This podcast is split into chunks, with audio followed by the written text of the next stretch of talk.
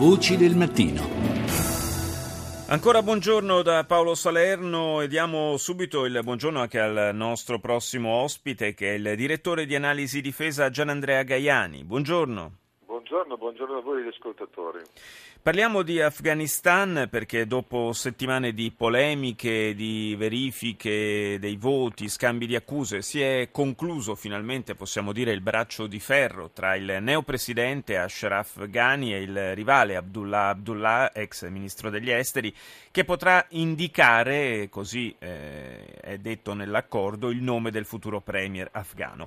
Qual è il valore di questa intesa, al di là del, del, del fatto di aver sbloccato questa impasse istituzionale? Ma è il frutto di un compromesso, Abdullah Abdullah aveva perso anche lì denunciando brogli anche le altre elezioni, quelle precedenti, quelle contro eh, l'attuale presidente, contro Hamid Karzai, non ha accettato, di, denunciando brogli appunto, di, eh, di, subire un'ennesima sconfitta, a quanto sembra ha perso effettivamente per poche centinaia di migliaia di voti. E mh, ci sono molte inquietudini e incertezze, intanto perché Abdullah Abdullah va a ricoprire un incarico di coordinatore per il governo, insomma, che è stato costituito, creato ad hoc per, eh, per trovare appunto questo accordo di compromesso. E poi perché mh, ci sono molte incertezze sul futuro del Paese. Noi sappiamo che a dicembre si concluderà la missione della Nato, quella che è presente qui da, eh, dalla fine del 2001 ci sarà il completamento del ritiro delle forze militari che già di fatto oggi operano minimamente certo. nel contesto bellico afghano.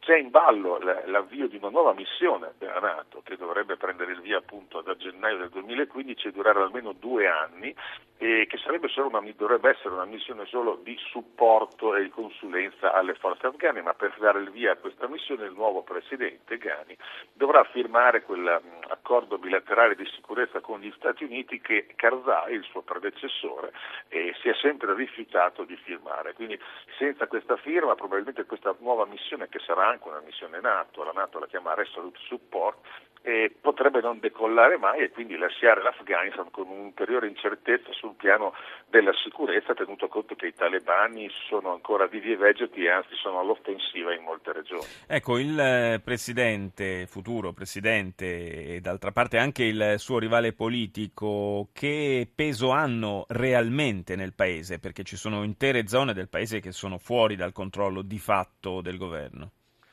Beh, insomma, l'adesione al voto ha dimostrato che, eh, al di là, al netto dei brogli denunciati, ha dimostrato che comunque c'è una, una, un, un, interesse, soprattutto nei grandi centri urbani, a eh, far valere il proprio voto, far valere e continuare il progetto democratico cominciato con la caduta del regime, del regime talebano. È anche vero che in molte regioni periferiche o comunque diciamo, nelle campagne, come si, direbbe, si diceva da noi una volta, e l'Afghanistan questa differenza fra centri urbani e, e le periferie eh, ce l'ha e ce l'ha anche soprattutto nel tenore di vita, nel livello di vita, anche nell'accesso ai servizi, energia elettrica, acqua, è una, è una differenza molto, molto, ampia. Molte regioni periferiche, diciamo così, in particolare quelle del sud e dell'est, da sempre e territorio controllato da, dai talebani, beh, in queste regioni le forze afghane sono, le forze militari afghane sono in forte difficoltà e ehm, anche perché non possono più contare sull'appoggio diretto delle truppe della Nato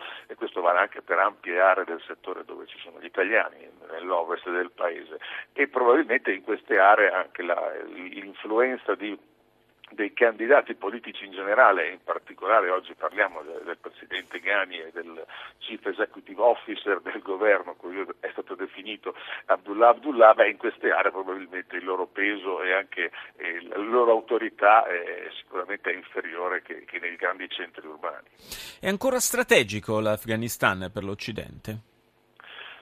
Ma io credo che non lo sia più per gli americani in questo momento e di conseguenza la, la fine, il ritiro della Nato del, del, del, dall'Afghanistan è stato deciso senza consultarsi con gli alleati da Obama quando nel 2010 annunciò che avrebbe inviato i 30.000 rinforzi richiesti dai suoi comandanti militari, ma che dall'anno successivo, il 2011, sarebbe iniziato il ritiro.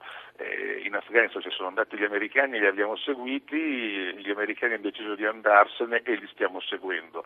Io credo che questa, il, insomma, la, l'area afghana eh, rappresenta un'ulteriore area dal, nella quale gli americani e il disimpegno degli statunitensi creerà forti, un, un, un, forte rischio di destabilizzazione che potrebbe allargarsi oltre a questo paese. I russi sono molto preoccupati di questo e anche gli indiani e i cinesi infatti si apprestano in qualche modo a rimpiazzare la Nato nel tentativo di stabilizzare mm. il paese perché ai confini con l'Afghanistan ci sono aree energetiche importantissime che sono quelle de, dell'Asia centrale ex sovietica. Grazie a Gianandrea Gaiani, direttore di analisi difesa, per essere stato nostro ospite. Buona giornata. A voi, a presto.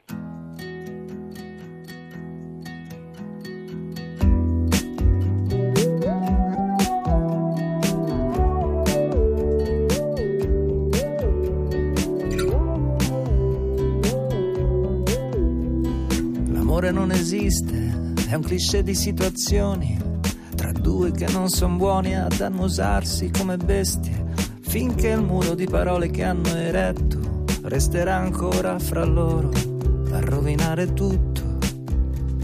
L'amore non esiste, è l'effetto prorompente di dottrine moraliste sulle voglie della gente, è il più comodo rimedio alla paura di non essere capaci a rimanere soli L'amore non ha casa, non ha un'orbita terrestre, non risponde ai più banali meccanismi tra le forze, è un assetto societario in conflitto di interesse.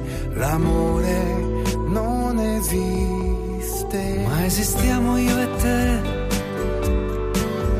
e la nostra ribellione alla statistica, un abbraccio per proteggerci dal vento, l'illusione competere col tempo. Io non ho la religiosa accettazione della fine. Potessimo trovare altri sinonimi del bene. L'amore non esiste, esistiamo io e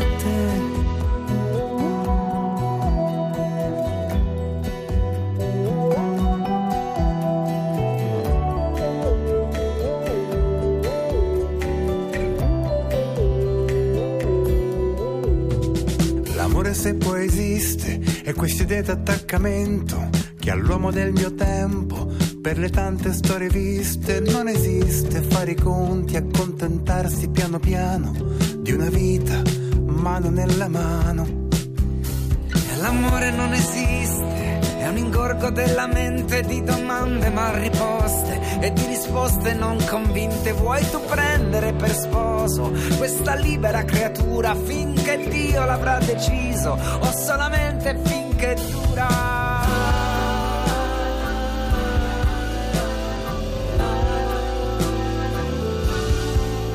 Ma esistiamo io e te e nostra ribellione alla statistica. Un abbraccio per proteggerci dal vento, l'illusione di competere col tempo. E non c'è letteratura che ci sappia raccontare. I numeri da soli non riescono a spiegare. L'amore non esiste, esistiamo io e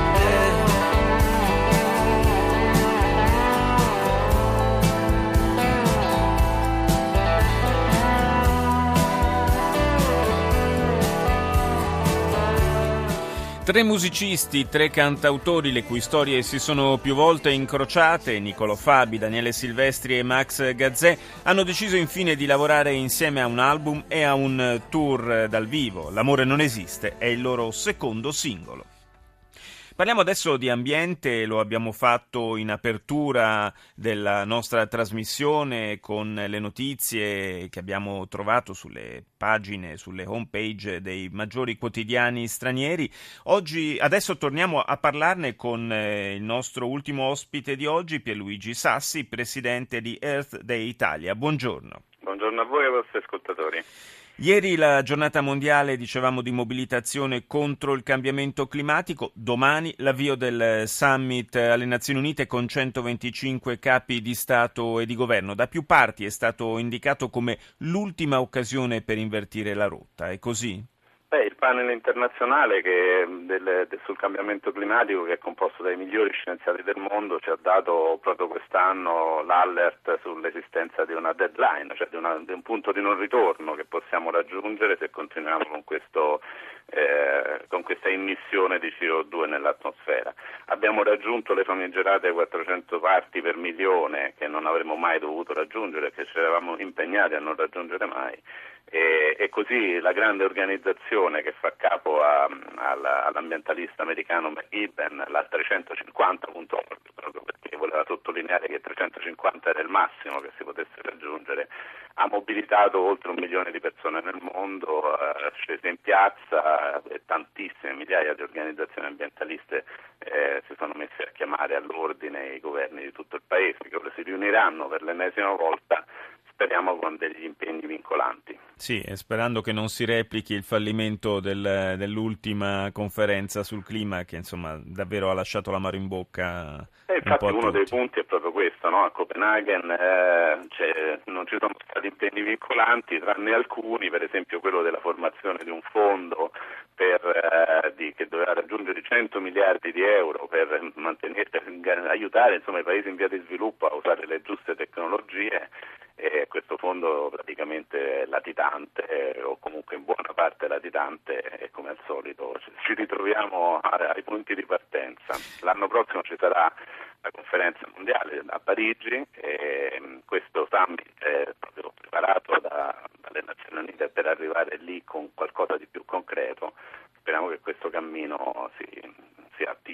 Secondo i dati diffusi da Oxfam, negli ultimi cinque anni i disastri climatici sono costati al mondo quasi 500 miliardi di dollari.